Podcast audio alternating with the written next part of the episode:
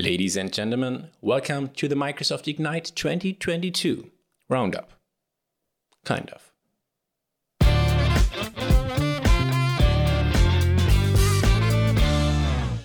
I think most people listening to this podcast know that this week we had Microsoft's Ignite conference. A conference that started originally in 1993, but with a different name. Back then, Microsoft called this event TechEd, and in 2015, Microsoft renamed it to Ignite. Renaming things. Well, that's something Microsoft has been doing for quite a while. Also, this year, we saw that once again. Intune. Anyway, as this podcast still focuses on the roadmap, you might not see many topics from the conference for a little while. The reason for that is simple, but also sad at the same time. Microsoft is not putting apps and tools on the roadmap when announcing them, most of the time. But if you want to learn more about some new tools they announced and what I think of them, head to my site afraid.com and check my summary article for a special session. Enough intro for today, let's get into the roadmap items. Starting with a little feature for next year. Microsoft Project increased number of tasks in Project for the web. So I'm not sure how many people actually use Project and even more so Project for the web. But in case you do, around March next year, you can create up to 1000 tasks within a project to take on the big ones. Nice for all people using Project over, for example, Jira. Continuing with another small one coming this month, Bookings follow up reminders.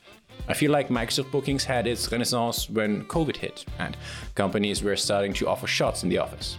If you have not considered using Microsoft Bookings to offer this to your employees, I highly recommend looking at this app. I wrote my first article on bookings in 2018, and still back then, it was already a great product.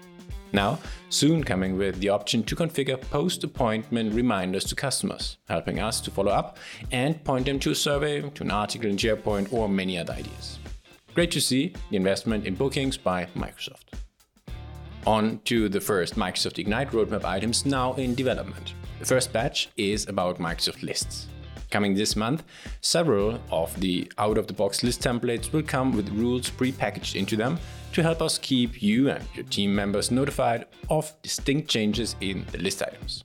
Also coming this month, we will be able to create a list from a CSV file. That is for sure helpful, at least to me. Two other updates are coming in November for Microsoft Lists. First, Calendar View Week Layout. When you create a new view for your list, you can soon choose between the month view or the new week view to visualize your list information in a way that works best. The great part about this is that once in the calendar view, it's easy to drag and drop items, reschedule them, and adjust their time on the item itself. The bigger one though is new lookup column type support. Finally, we can create lookup columns in the modern list user interface. No setting page required.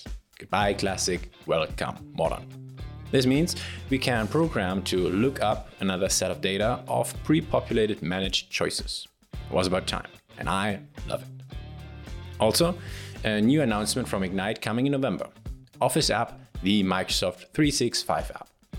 The Microsoft 365 app for web, Windows, and mobile is an evolution of the Office app. It is the place to find all your apps and files, create new content, and get, in my opinion, somewhat intelligent recommendations that make work easier. This, though, is also a great segue into telling you guys once again that I wrote a summary article on my site for the session from Jared Spataro. There you also find a lot more about Microsoft Ignite with my taken images, so you can actually see what I'm talking about. Simply head to afraid.com and there you find the article directly on the homepage. Also, the Microsoft 365 app is part in there. Finishing this week with a lot of new features coming from Whiteboard. In October, we will be able to choose from pre existing whiteboards in their board picker to share during a Teams meeting. Also in October, the text formatting functionality in optimizing the default font style for text boxes is coming and allowing us to format text among other functionalities. November brings us loop components, commenting, follow, and the year finished strong with Whiteboard bringing us a timer. Quite fitting for the end of the year. This is not the end of the year, but the end of the episode. Keep it short. Big thank you for tuning in, and don't be afraid to check my Ignite 2022 summary article on afraid.com.